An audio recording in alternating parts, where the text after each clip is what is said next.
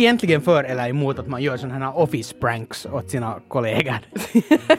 Alla gånger för så länge det inte riktas mot mig. Men det är ju just det som är, är det tråkiga. Och, och, och går man dit och, och, och gör alltså en office prank åt någon så då, det slår ju tillbaka. Det hjälps ju inte. Ska vi avslöja vad vi just gjorde?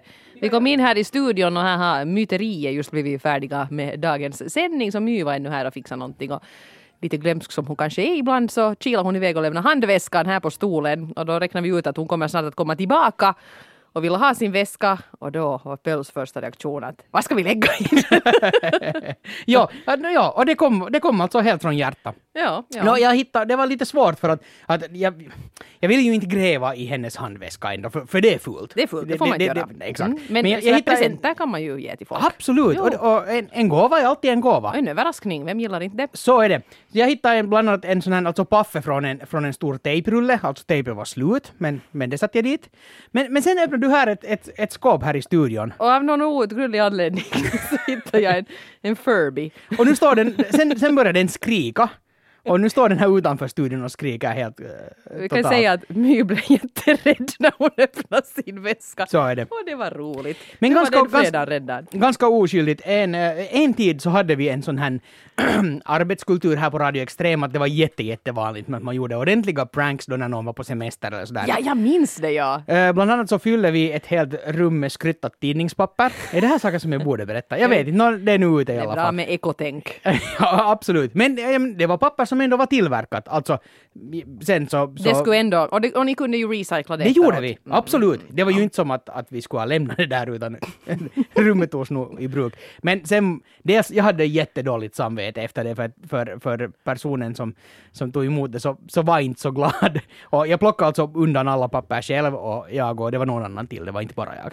För att nu lite ta bort ansvar från mig också. Men, men ja, vi gjorde en sån här grej. Och sen, sen, sen det nådde liksom en sån här punkt att okej, att, att om alla inte ändå riktigt är med på det här tåget så det är lika bra att vi slutar. Och sen har det inte riktigt varit efter det. Och det har nog varit skönt. För förut kunde det vara lite en sån här rädsla för att när jag kommer tillbaka från min fyra eller fem veckor långa semester så någonting har hänt där. Ja, ja. Och det är ju just så roligt. Ja, nu, har du, nu har du ju blivit utsatt för det också. Vad hade Jo, du? jo, jo. En krukväxt i rum? Nej, vad var det du hade där? Nej, ja. Nej. Och sen, det var liksom efterapat som att det skulle varit värsta festen någonsin. Att det var massa flaskor och burkar och det var vet du, några kondomer och det var det ena och det andra. Och, ja, då, då var jag nog lite trött också. Men Kan du vara säker på att det bara var liksom fake? Kanske de hade haft världens det kan vara, det kan vara. Ja. Men, men Desinfic- Desinficerar du alla ytor innan du börjar jobba igen? jag bytte rum. Men nej, det gjorde jag inte alls. Men, men på det sättet är jag nog ändå för dem, för att, att, att det är ganska viktigt tycker jag med en, med en arbetskultur eh, där, man, där man ändå kan umgås och ha, ha roligt tillsammans och, och, och, och ändå göra sådana saker. Förutsatt då att alla är med på det här tåget. För är inte alla med så då är det liksom helt förkastligt för det kan ju slå så totalt fel. Ja precis, jag menar gränsdragningen mellan prank och mobbning är ju hårfin Så är och bygger ja. på det där med att alla är med på det. Att, och vi var alltså, det var inte så att alla på extrem var inne, utan vi var liksom en liten grupp som, som gjorde åt varandra. Och vi, och vi visste nog vad vi hade varandra, så, så vi kunde undvika den här katastrofen. Men på något sätt blev det sådär kollektivt sen i något skede att, att alla insåg att innan det här på riktigt spårar ut och innan man går över någon gräns så är det bäst att vi lägger av. Klokast så säkert. Ja, absolut. Jag tänkte berätta om något som hände mig i, igår morse när jag var på väg till jobbet och som, som jag nu, som väl har framgått med all önskvärd tydlighet i den här podden så åker jag ju kollektivt. Har jag sagt att jag brukar åka bil? Nej, vet du. Men- men Nej, kom- okej, ja, okej, ja. ja. Nej, men i alla fall där satt jag och var lite så här smådåsig och satt dessutom och lyssnade på en eh, podcast, vad det nu var, Frillan och Prillan tror jag jag satt och lyssnade på. Och det här varken hörde eller såg någonting. Och, och plötsligt så märkte jag när jag satt på tåget att eh, en dam som hade suttit en bit bort steg upp och det var nu en sån här Ja, hon, hon såg lite originell ut. Hon hade någon sån här jättelurvig mössa på huvudet och en rosa eh, jacka och någon sorts röda täckbyxor. Och så kanske lite så här originell ut då faktiskt. Och så kom hon fram till mig och sträckte någonting mot mig och min tanke var att det här är nu något du, frikyrkligt, någon sån här som ska dela ut någon sån här Jesuslever. Så jag tackade artigt nej. Alltså någon som ville något. Ja, vet du, ge liksom. mig någon Ja. broschyr eller någonting. Så jag tittade nu inte, så jag var så här, nej, hej kitos, sa jag jättevänligt. Så insåg jag att det var en civilklädd biljettkontrollant.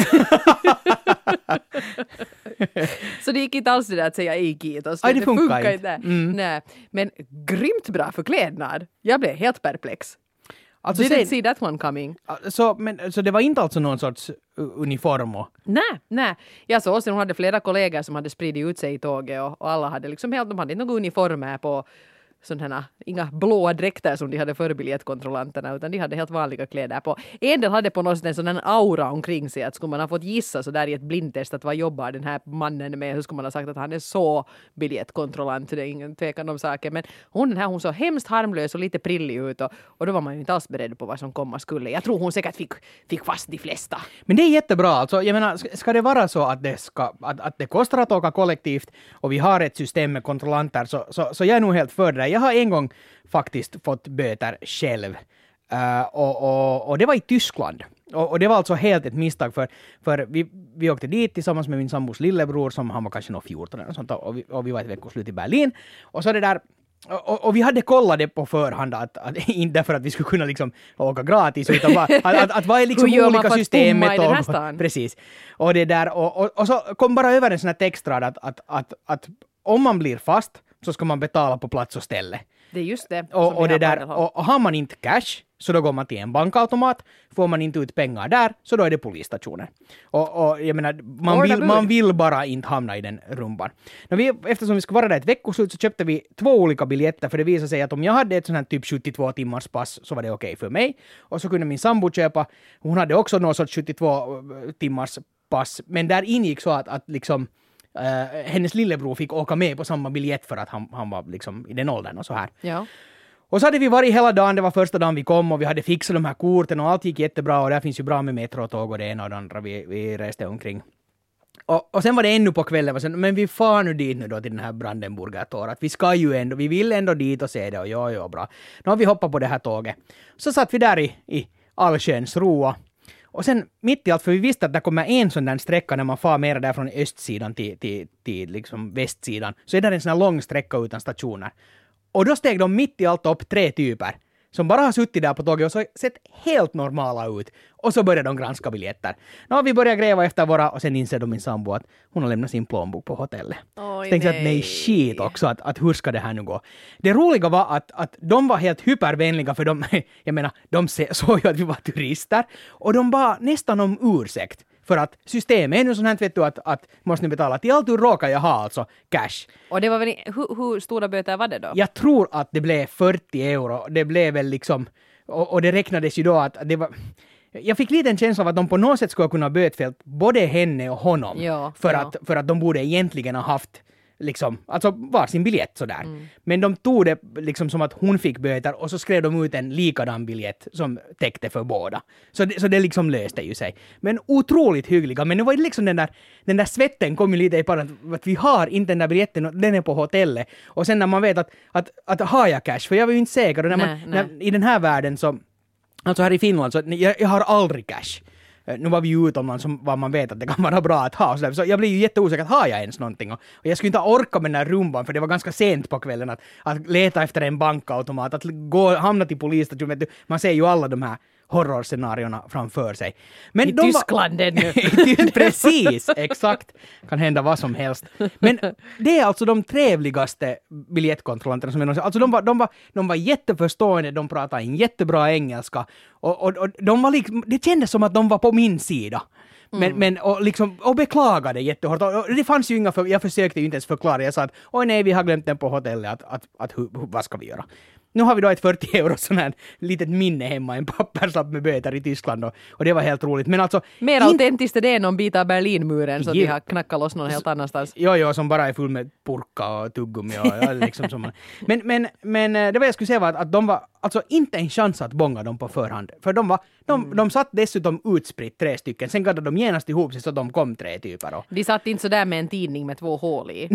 nej, nej. På tal om det så har jag någon gång funderat nu när, nu när papperstidningen håller på att försvinna. Så hur gör man då i framtiden om man är spion? Att har man liksom en sån här en padda med två hål som man tittar igenom sådär för att kunna spionera på omvärlden? Man måste ha det. Mm. Mm. För att nu lite byta ämne så här.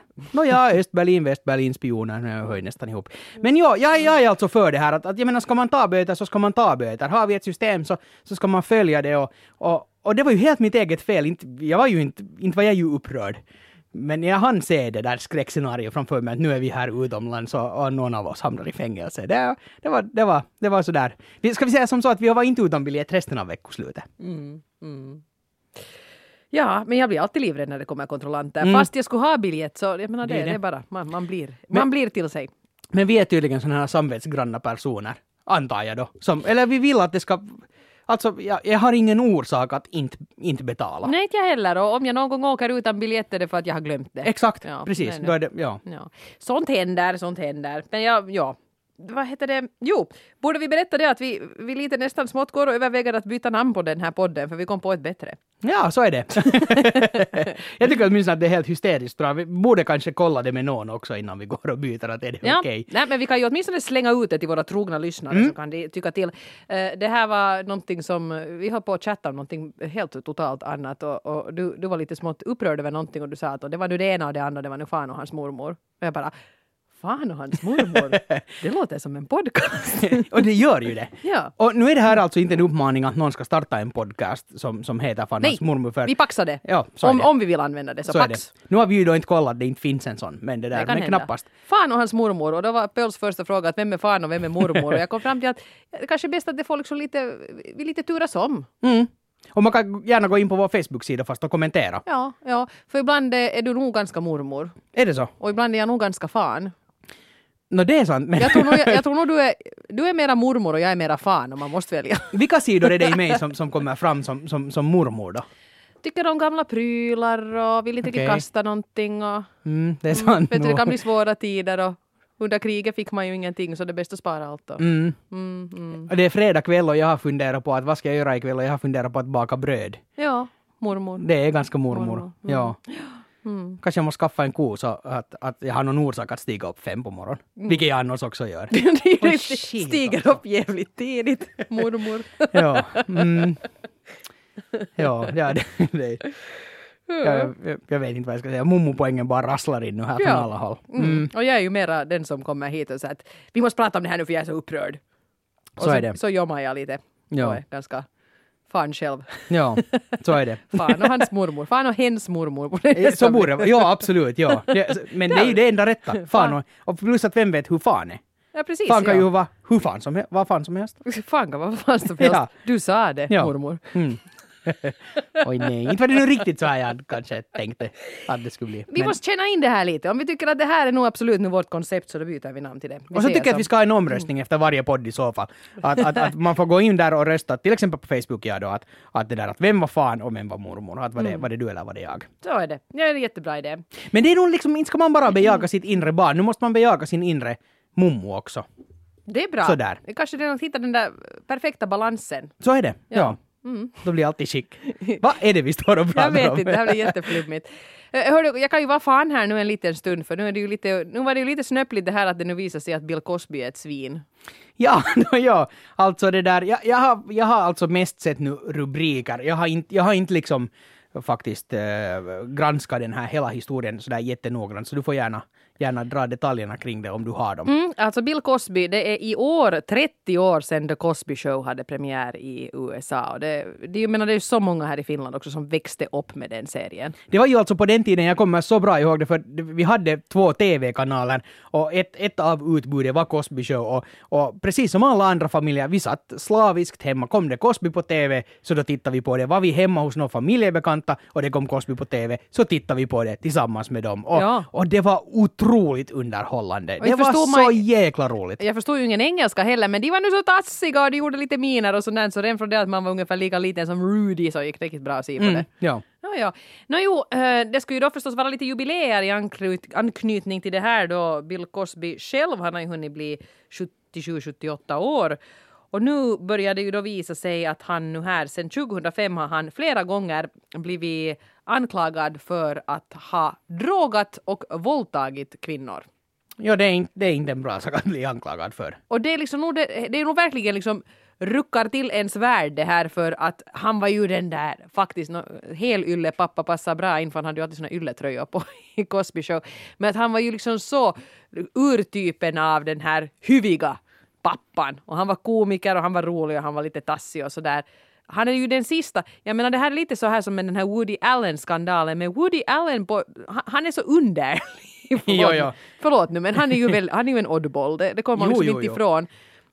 Så när det då visar sig att han eventuellt är är pedofil och pervers och hela tjotabaletten så blir jag lite mer sådär att ja, det var ju jättetråkigt att höra men att ja, att inte det är omöjligt. Men Bill Cosby, come on! Och nu är det som är lite, lite synd nu här är att, eller synd, det som är synd är ju inte att folk då har våldtagits och farit illa. Förlåt, jag kan inte formulera mig. Men en grej som också är lite så här, hmm, är att den senaste i raden då som har trätt fram och berättat att så här har det då gått. Eh, Janice Dickinson.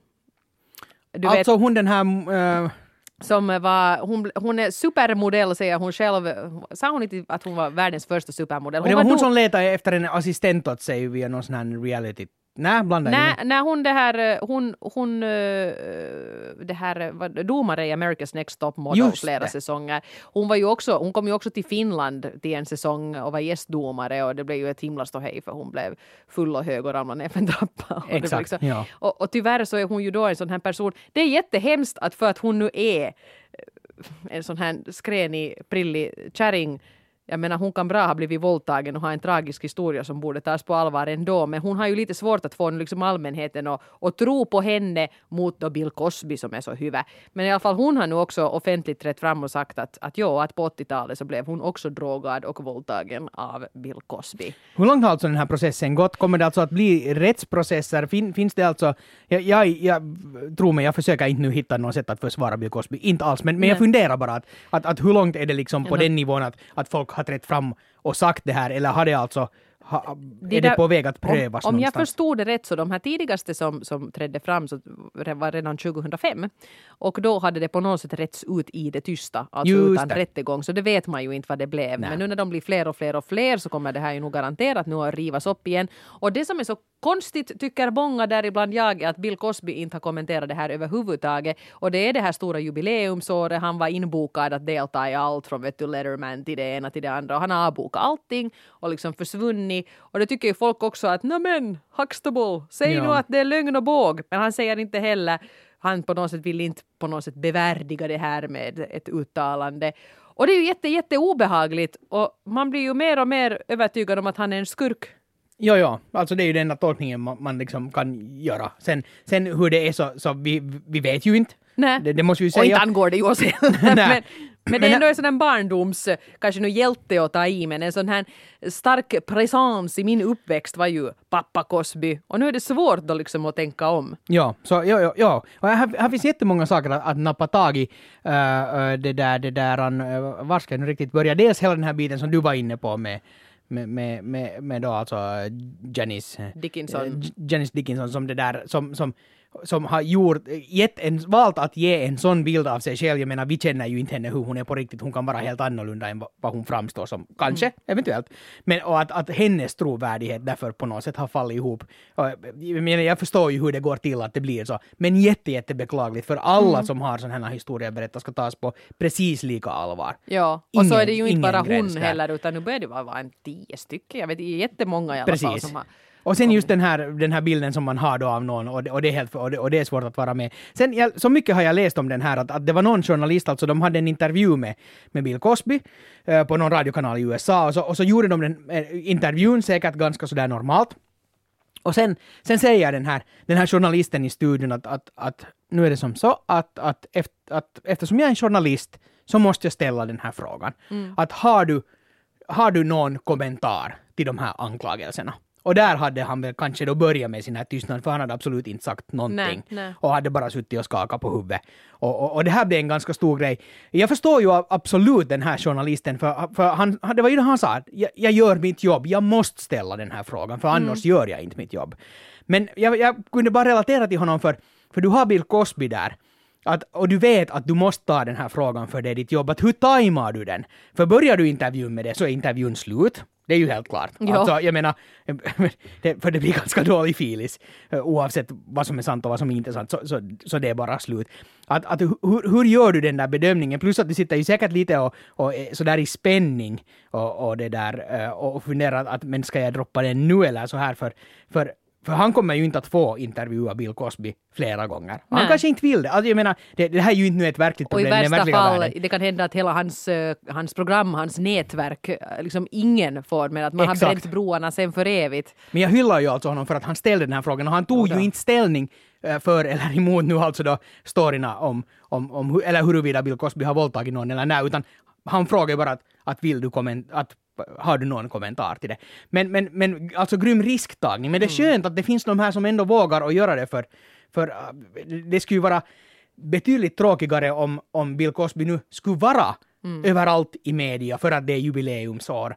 Och ingen skulle, och alla Och ingen bara skulle sopa det under alla ska mattan. låta som ingenting. Det ska vara Exakt! hemskt. Det, skulle vara liksom hemskt. ännu värre mot alla offer. Ja. Så Usch. att, så att, ja, men, men jag menar, jag kan ju inte relatera till den som, som, som då eventuellt har blivit våldtagen, för jag har inte varit i den situationen. Det, jag, jag kan inte ens försöka göra det, men, men jag kunde på något sätt relatera till den här journalisten. Bara att, att jag vet hur jag själv skulle ha varit i den här situationen. Att, att, att det var jättesvårt att sen pressa fram den där frågan. Men, Mm. men där kommer väl det här med yrkesskickligheten fram. Att, att när, när ska man ställa frågor och när ska man inte ställa frågor? No, det är lite som, jag menar, jag läste Stina Dabrowskis bok, hon har skrivit flera böcker om, om sina möten med kända personer och hon skulle intervjua Hillary Clinton, som ju inte har gjort något fel, men det finns ju en del frågor man gärna vill ställa Eh, i alla fall. Hon har inte gjort fel vad vi vet om. Ja, precis. Ja. Men i alla fall, det var ju inte henne personligen Nej. som den där frågan gällde, utan lite andra scenarier i hennes förflutna. Och har man nu hållit på i liksom flera år försökt boka en intervju och sen äntligen efter många om och men fått den bekräftat en halvtimme på något hotell någonstans, så är det ju inte så där man säger att hör du nu vill jag att du talar ut om det här med din mans otrohetsaffär.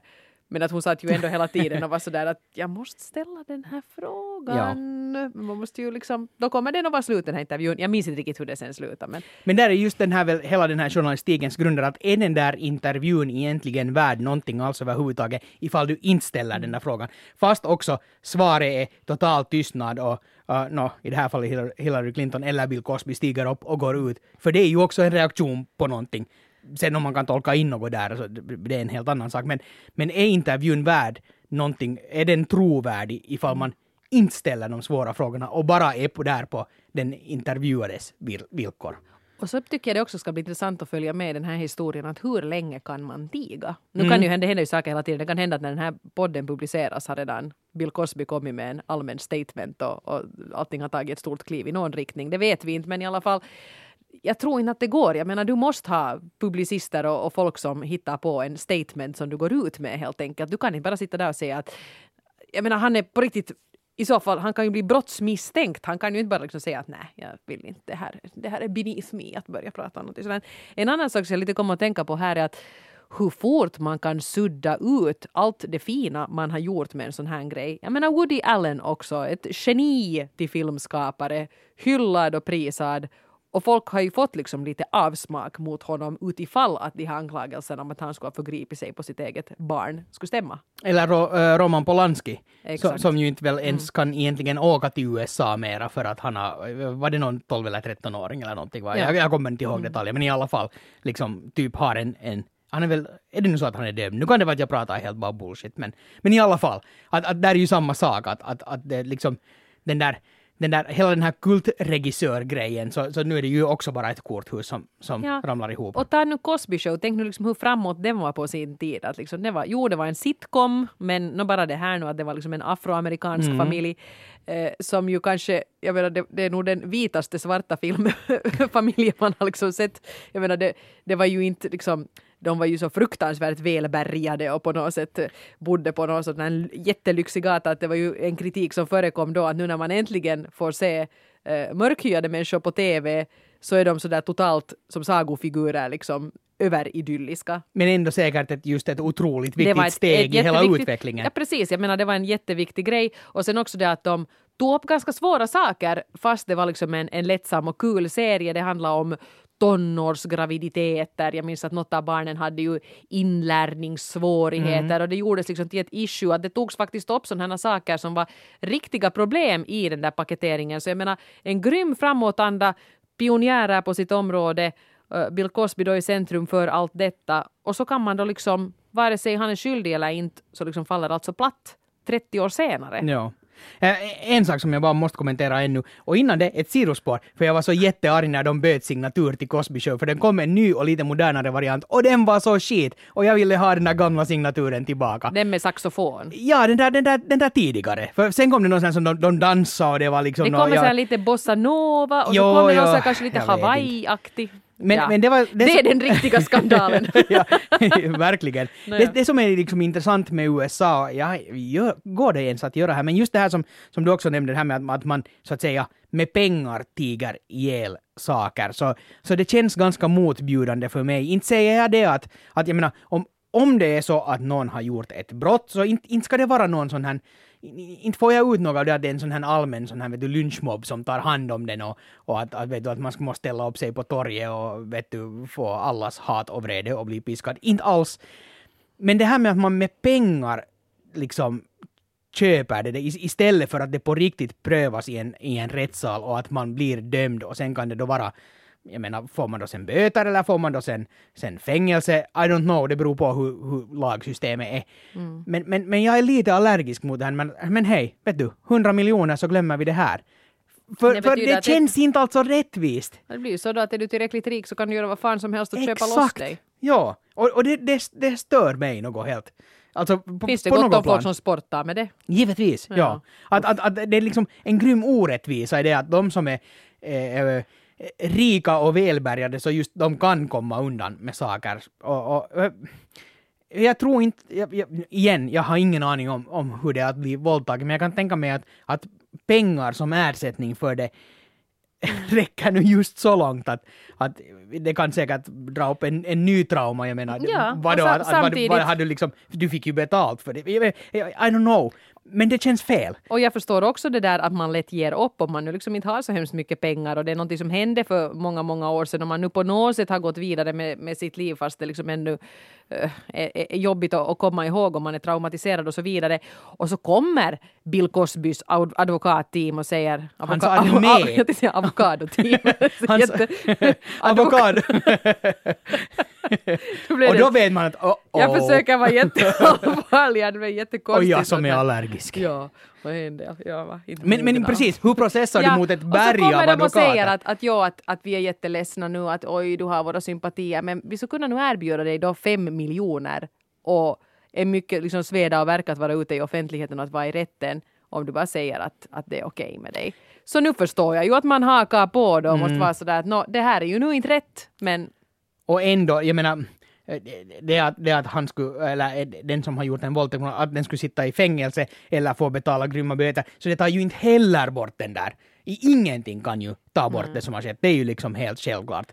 Men, men, men, men ändå, det är liksom, jag vet inte. Man, man, det är lite som det här med att, att, att inte åka, åka gratis i det där. Jag menar, vet du, om man gör fel och så får man böter, så ska man stå för det och så ska man betala det pris som samhället är satt att det ska vara. Okej, i USA har de ju helt tydligt valt att det ska gå att köpa sig loss ur Ja, här grejer. Men jag tycker också att det är jätteobehagligt. Det, det, känns, det känns orättvist. det är ett cyniskt system på något sätt. Jag hoppas att vi aldrig får det hit. Mm. Men apropå, eh, helt, en jättekonstig åsnebrygga, apropå Amerika och brottslingar. Nåja, Har du tittat på Sons of Anarchy? nej det har jag ju inte.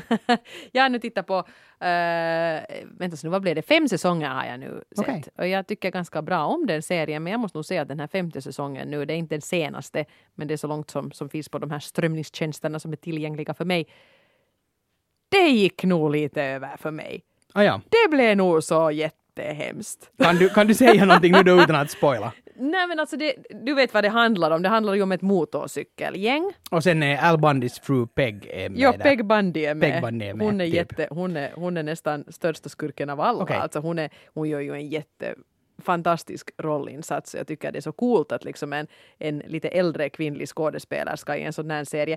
Det är ju liksom, ska man riktigt börja analysera kvinnosynen i den serien så det är klart att man liksom kan få himla ganska mycket med ögonen för det är ju män som kör prätkä och kvinnorna är då deras old ladies, det som man kallas när Ja. man är gift med någon i en motorcykelklubb tydligen och resten är typ porr, skådisar och strippor. Mm. Nåja, men, men de, här, de har ju mycket sådana egna system, de här kvinnorna sen och har lika intrikata intriger som, som männen, minst. Men det där, ja det är ett motorcykelgäng som håller på med massa brottslig aktivitet. Det är droger, det är vapensmuggling och, och det är det ena och det andra. Jag förstår du och flinar. Min mamma ringer, ska jag svara? Hon är Ja. med. Ja men svara i telefonen, mamma ringer. Nu ska vi se här. Mm. Kanske hon har någonting att säga. Ja. Hej! Ja, vi håller på att banda vår podd. Du är med nu i podden. Okej, okay. men då tar vi det senare.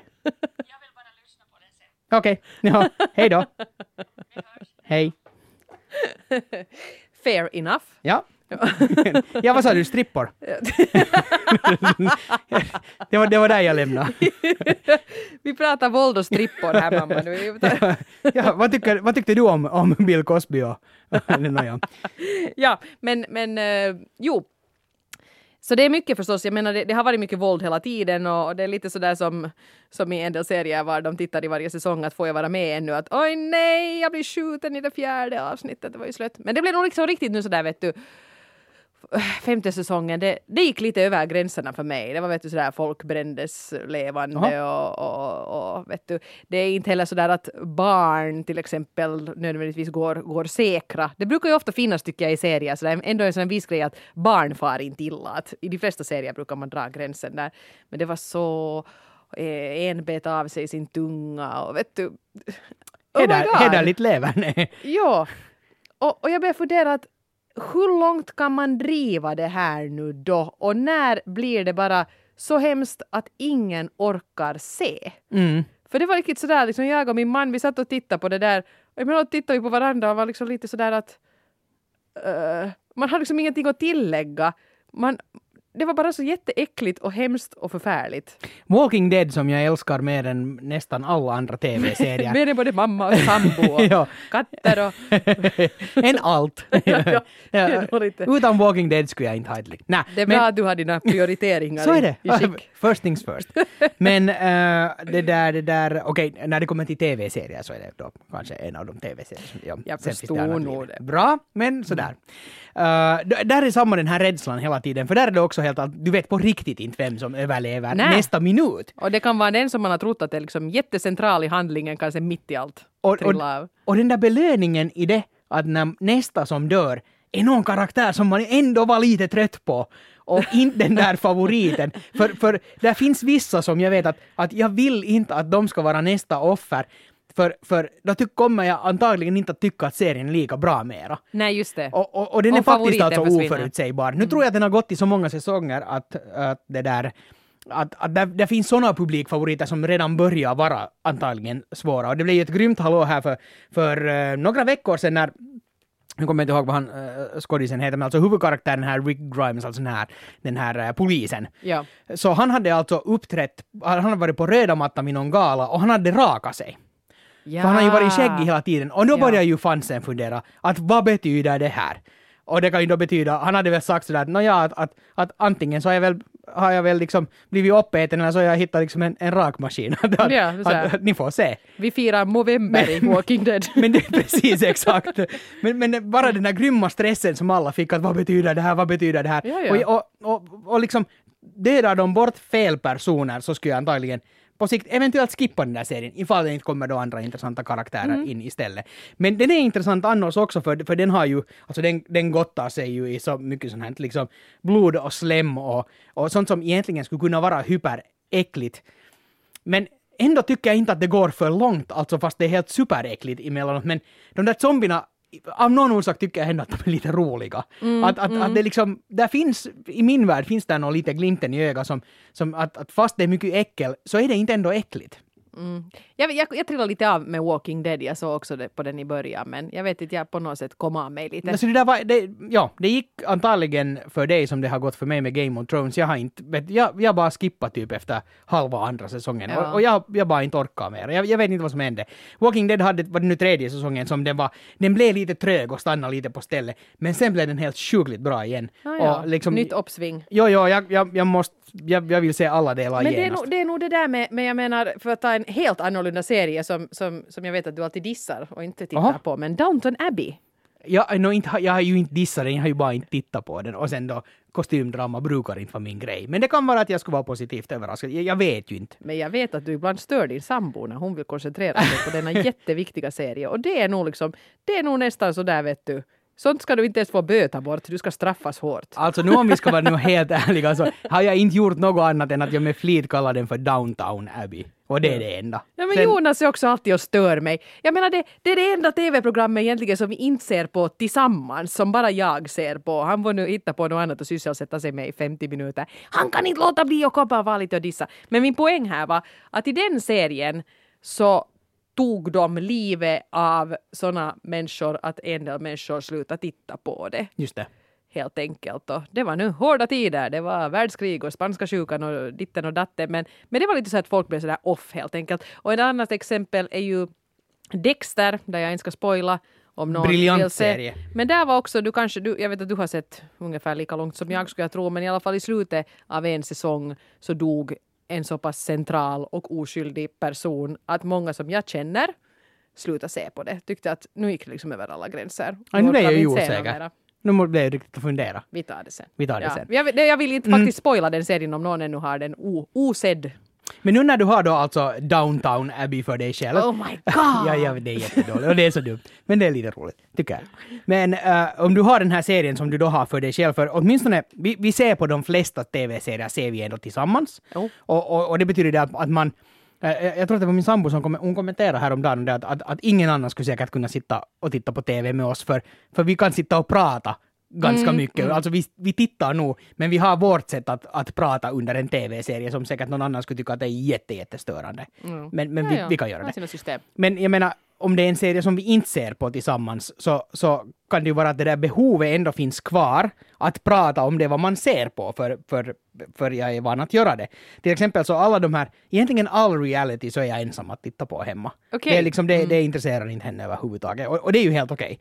Men sen när jag är liksom inne på del 64 av 65 i Masterchef Australia någon säsong och så vill jag ju börja kommentera saker och det måste ju bara vara det mest störande att, att försöka, alltså att lyssna på någon som börjar försöka förklara något, no, intriger är ju nu fel att tala om i det programmet, men saker som man har upplevt och så, och så gjorde den så och så, och så, när du inte alls är intresserad Nej, va- nej, och aldrig nej. har sett ens på programmet. Så du, det blir liksom när du tittar ensam så det blir liksom en, en beståndsdel av det ideala tv-tittandet för dig saknas eftersom du inte kan bolla med henne Nej, men så är det ju lite, Ja, ja. ja. Nej, men det är ju lite, det är lite gulligt.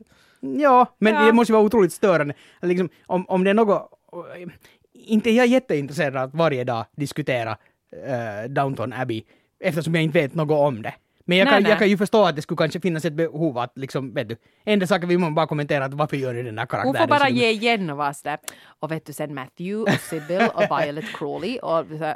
Men, men, men hur är det då, med, diskuterar du Downton Abbey med din man? Nej, inte Downton Abbey. Men Nej. Mm. nu pratar vi ju ganska mycket om, om de tv-program vi har sett tillsammans. Vi sitter nog också och pratar samtidigt. Ja, ja. Ja, Och, jag inte. och, och jag, jag upplever det alltså inte som störande för vi har gjort det så pass länge att det är liksom... Men nu när vi är inne på det här med, med samlivsfrågor, höll jag på att säga, så har jag faktiskt en fråga om sovrum. Nåja. ja, nej, men det här, vi har ett problem i sovrummet där hemma hos oss. Det där, jag vet ett bra apotek. Receptfritt. Blåa piller. Ja. Nej, nej nå, det var inte riktigt så nu ändå. Nej, det tar vi Men- sen. Men Hur, hur föredrar du att det är i sovrummet när du ska gå och lägga dig? Tycker du att man ska vädra före man går och lägger sig? För jag tycker att man ska liksom, vet du, öppna balkongdörren eller vad man nu har så att det ska vara riktigt sådär fräsch luft i sovrummet när man ska gå och sova. för sen när man har varit där i fem minuter så det är allt annat än fräscht. Nej men vet du, det är det, alltså det, är det där bästa scenariet. Ja, man ska gärna ha rena lakan, det kan man inte ha precis hela tiden, men lite så här hotellkänsla, krypa ner i sin sköna säng och då ska det vara frisk luft också, det är så skönt. Speciellt när man har två katter och, och inte bäddar sängen så jätteaktivt så då kan du glömma det där med rena lakan. Det är liksom, det har, Okej. eller rent överhuvudtaget. Det har Ja, farit ja. det tåget. Okej, no, ja, Äh. det, det har jag ingen erfarenhet av. För det här är ju hela tiden att jag går ju och öppnar, jag brukar ibland liksom sådär när jag ska typ gå och du vet, borsta tänderna, just före man ska gå och lägga sig, så öppnar jag fönstret för att det ska vädras och så går Jonas och stänger det och så här, För du hassar ju energi. Ja, han är så att vi har luftkonditionering. Alltså vi har ventilation. Vi ska inte öppna fönster, ever. Nu, ser du, nu bor vi ju i ett ganska gammalt hus, det är byggt vet du, typ nå, vet, 1950 eller någonting sånt. Så, så det finns ett sånt här, det, det är ganska dragigt och vi har ganska låg temperatur och vi sover på övre våningen var vi inte annars är så jättemycket. Så det känns sällan ofräscht att gå in dit. Det är lite krispigt ändå liksom. Nå jo, för, för det är ändå liksom, det, det är svalt och, och, och det som jag absolut vill, så jag vill ha en sval säng som jag kryper Nej, ner det Det är ett det- måste. det Det, det är ett måste. Men, men den är det utan att vädra. Okej, så, ja. så förutom då kanske på sommaren, och, och, och då hjälper det ju inte ens att vädra, då blir det antagligen bara värre. Så det är en annan sak. Men, men jag, jag vill nog att sängen ska vara sval, alltså. Det är jag, jag absolut. tror det är lite det jag far efter. Det ska vara lite, det ska vara lite sådär kallt när man kryper ner i Yes. sängen och så ska man få ligga där och det ska bli liksom varmt omkring och så värmer man det själv. Ja, precis. Jag är helt på samma Nå, linje. ser du nu? Absolut. Vi borde dela säng. Igen! nej, nej. Men, men, Ja. men, alltså, jag, men jag förstår det här, alltså speciellt nu när vintern är på kommande snö och helt sjukt här utanför men herregud, det blev först då det är snöstorm ute, det är ju helt dumt. Vad sa du? Om det är grym snöstorm ute, inte jag då sådär att man ska vädra före läggdags. Nej, nej, men överhuvudtaget liksom att, att, att om, om du en gång har, liksom, bränner en massa pengar ändå på att värma upp ett hus, så, så nu är det ju Ja. dumt att bara släppa ut det för kråkorna.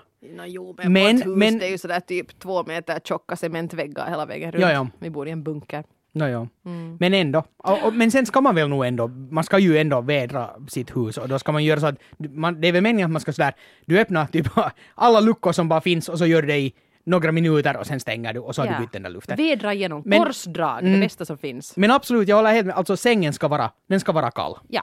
ja Så no, är men det. Ja, ja, ja. Bra, bra, vad skönt. Ja. Hur är det sen? Har ni varsiga täcken eller är ni sådana konstiga människor som tycker att det är mysigt att sova med ett brett täcke? Har vi inte pratat om det här? Varsitt täcke? Ja, jag tror det. Men Ja. shit samma, varsitt täcke, absolut. Absolut! Ja. Hur tänker de här människorna som har såna här breda täcken? För sen när man får varmt där på natten så... så Måste så, man ju reglera det själv. Dels det och sen ibland så kan jag liksom trotta det som en sån här extra dyna på något sätt sådär. Jo. Man riktigt, vet du, korvar ihop. Jag har sen då det problemet att... och, och, och det här, det här handlar faktiskt om mitt skrev. Ja. För, för den ena katten, så den envisas med att om jag är på soffan eller om jag ligger i sängen och ska sova, så då ska den, den ska ligga i mitt skrev. Har ni tagit den till någon psykolog eller? Nej, men den, den, den vill vara liksom omtäckt då av, vet omring, omringad av ben, för det mesta. Och, och sen ha antagligen sitt, sitt var, varma, varma lilla bo. Men problemet är det att när den placerar sig där, klonk, så du kan inte röra på det överhuvudtaget. Och det Nej. är ett problem. Har, det, har vi pratat om det här också? Varför fick kan jag, jag fick någon sån här vi déjà oss själva nu här men... Mm. Ja. Välkomna med till podd nummer ett av ja. Eva Opel. Ja. I ditt skrev vill jag sätta bo, sa katten. Ja, och- och det gör den. Ja. är den där nu? Nej, nej, vänta. Katt, ska jag lägga katten på bordet? Dong! Det här blev så fel. Eh, vi har Åh. pratat i 43 minuter. Illa. ska vi ta och sluta? Det känns Kanske- lite som kanske fredag det, nu. Det känns lite så. Men det var, det var bra det här. Det Ja. var riktigt bra. Vi har rätt upp, äh, rätt upp äh, våra mm, sängkammarproblem och Mm. Jag ska gå hem och vädra. ja. Mm. Och äh, vi har pratat om... Du ska gå hem och ställa ditt skrev till förfogande. Så är det, ja. Mm. Annars blir det besvikna miner. ja. Ja. Oj Hej. nej. Hej.